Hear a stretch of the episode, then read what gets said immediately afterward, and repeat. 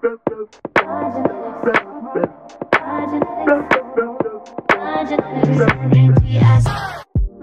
everyone. Welcome to the ASF Weekly Science Podcast. I'm Alycia Halladay, and the week before last, we talked about gene environment interactions and how they work together. This week, we're going to get a different perspective the importance of genetic mutations, both rare and common, working independently from the environment. Now, before we begin, I want to go over the difference between rare and common mutations because these are the two types of mutations that we're going to review today.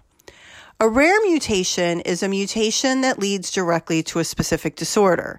It's called rare because, well, it's rare. A rare genetic disease is a disease that affects fewer than 200,000 people in the United States at any given time. Now, that's per rare genetic disease. There are more than 6,800 rare genetic diseases, including those with a high prevalence of autism. They include things like Phelan-McDermid syndrome, Dup15q syndrome, Fragile X syndrome. There are other lesser known ones like CHAMP1A syndrome or KIF1A syndrome, all caused by a mutation that's usually not seen in either parent, although parents can be carriers, and that makes it de novo. And it's the result of a single change in the DNA strand or a duplication or a deletion of a small region of the DNA. That's called a copy number variation. Altogether, rare diseases affect about 25 million to 30 million Americans in total. And these are rare genetic diseases that range anywhere between those that cause cancer, paralysis, multiple sclerosis, autism, infertility, among other things. Now, how are they diagnosed? Well, at first, chromosomal microarray is the one that's usually used as a first tier genetic test for individuals with autism that is recommended by most doctors. In the past, it's shown that they can attribute about 7 to 9% of autism to a rare genetic disorder. That's called the diagnostic yield. However, unfortunately, the chromosomal microarray isn't precise enough to detect single nucleotide variations and small mutations, but only larger, like loss of gain of a huge section of genomic material. They're, they're meant to look for big mutations or loss of function of big sections of the chromosome or even a duplication of parts of a chromosome. In light of recent advances in autism genetics, especially regarding the importance of what's called truncating variants, it's estimated that these rare variants within several hundreds of genes may contribute to autism susceptibility, each of them being present only in a very small proportion of cases.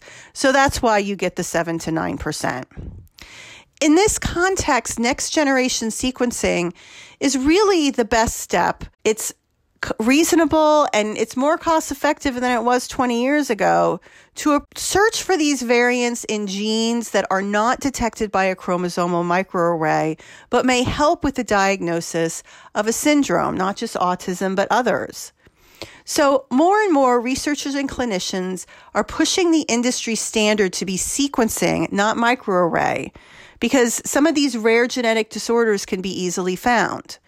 And I want to reiterate that a lot of these rare genetic disorders have their own support groups. They have other families, annual meetings, ways for people to connect, resources for their particular rare genetic disorder. Well, I mentioned 7 to 9% of people with autism have a rare genetic mutation. Some studies have shown it to be more than 10%. The m- numbers seem to always be moving around, depending not just on the sample, but then the methodology used to detect the rare genetic finding. So, rare genetic disorders are one thing. This is compared to common variation. Common variation is probably where most of the genetic causes of autism are. It argues that the general population has a lot of variation in their genetics. And most of the time, general variation in different genes doesn't lead to things like autism or cognitive disability. However, with the right combination of common variation on autism genes or with a higher load of common variation, it can cause a disability or a disorder. It means just that there's more than one gene involved. Whereas a mutation in SHANK3 causes Phelan-McDermid syndrome, it might take dozens of common gene- genetic variations in genes associated with autism to lead to an autism diagnosis. This is measured by something called the polygenic risk score, which is a risk for something. They find variance by comparing groups with certain conditions with someone without that condition. The polygenic risk score reflected by common variation is not a causation like rare genetic mutations. It's only the probability or an increased probability of a diagnosis. So, going back to that podcast about genes and environment working together, it could be that environmental interactions on genes are on rare genes or interaction with the combination of common genes. So, who is right? Well, in autism, both theories are right. There is, in fact, both common and rare variation in autism, and it turns out that those with rare genetic variants are more likely to have things like intellectual disability, delay at first walking, and issues like seizures. Those with common variation, but no known rare variation, usually have normal to above cognitive ability. So these biological differences have qualitative and quantitative impact on an outcome. But common and rare variation work together in autism. It's not an all or nothing thing. How do we know this? Well, there's been previous literature, but there's also two recent papers in a journal called Molecular Autism that just came out.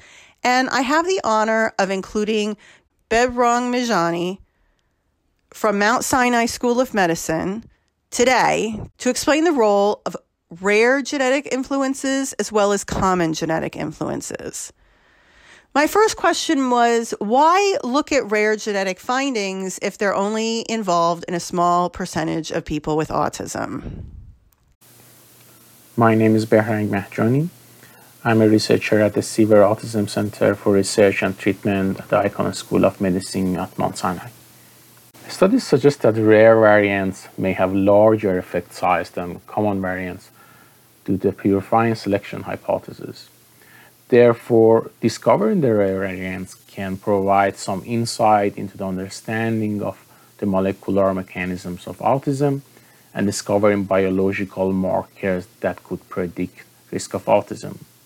And maybe most importantly, such biomarkers can potentially be a new target for drug development. My second question is what percentage of families have these rare genetic mutations? We talked about 7 to 9%, greater to 10%, and what kinds? I have to tell you, I asked Dr. Medrani to describe the different types of rare mutations. Remember, these don't occur that often, but when they do, they're very influential in neurodevelopment. Our study shows that around 28% of individuals with autism, which is almost around one in four individuals, uh, have a rare, potentially damaging mutation. In this study, we evaluated both CNVs and SNVs. CNV or copy number variation refers to duplication or deletion of a large genomic region. Not all CNVs have an adverse effect on phenotypes. If you observe a CNV in an individual, there are multiple ways to investigate if that CNV is damaging. For example, we can look uh, if that CNV has been previously shown to be associated uh, with autism.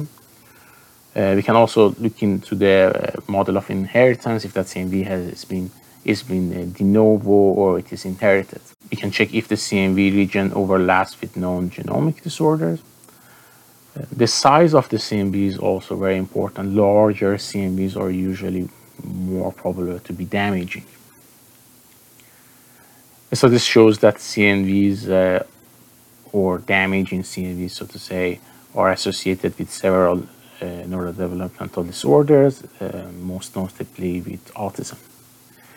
An example of CNV is a 22q Q13 deletion, which uh, leads to Phelan-McDermid syndrome.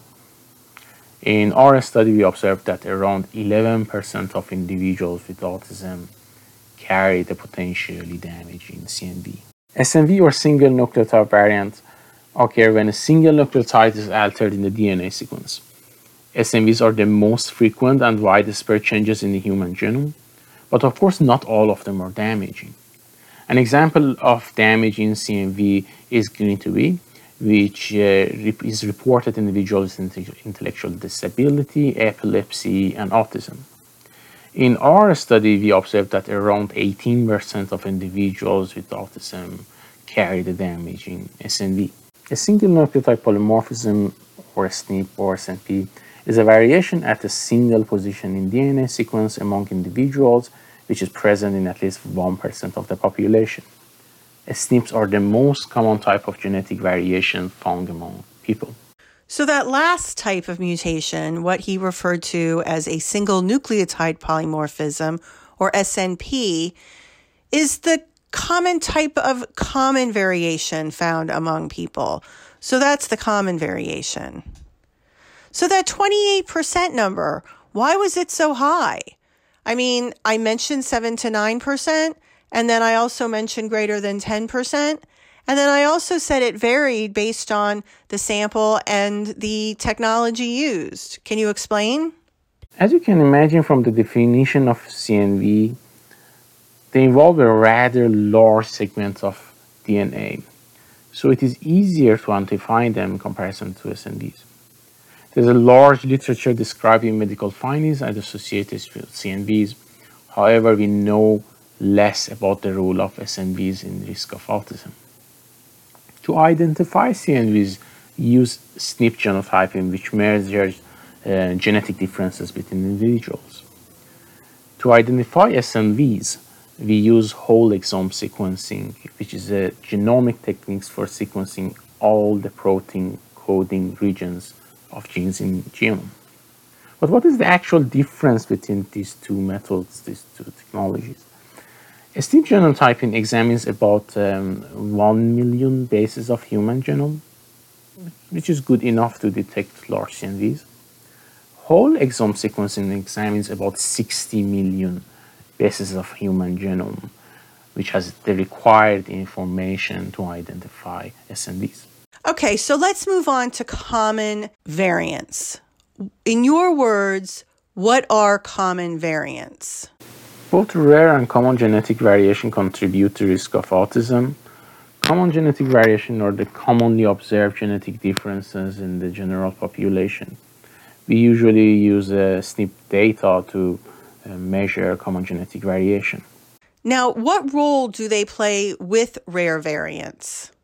In a truly unique study by Professor Devlin, Dr. Klei, and in collaboration with Professor Buxbaum and the co-authors, they found that the effect of common and rare variants is likely combined additively to determine individual level liability for autism.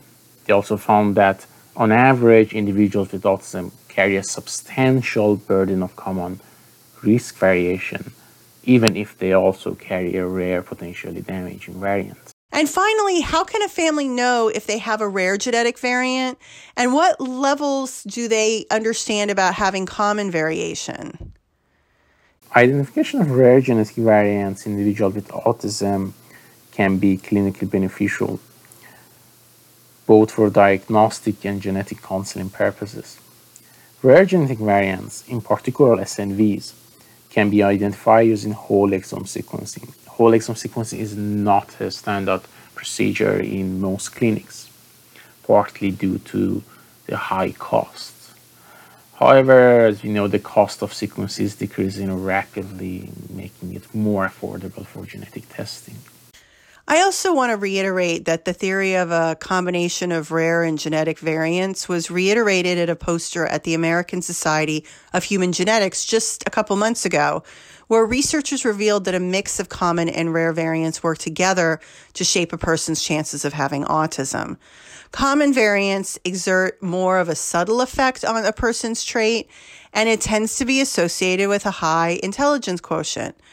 Rare variants have stronger effects and typically track with below average IQ and medical conditions like seizures and pica and hypotonia. But it has been unclear how variants that contribute to the same condition can have such different effects on cognition. Common variation does not mean that autism is common. It means that anywhere between 1 and 5% of the population has a diagnosis, which to me isn't common. I guess it's common compared to the prevalence of rare genetic diseases. People with autism have higher loads of both rare and common variation, and the common variants are usually associated with genes associated with autism. I want to thank not just, not just Dr. Medrani, but all of the research working in this area. It might be time to move to sequencing over chromosomal microarray, but it makes things a thousand times more complicated to understanding the genetics of this already complicated disorder. We need more people to help decipher all of this genetic information. Thanks for listening and talk to you next week. Thank you.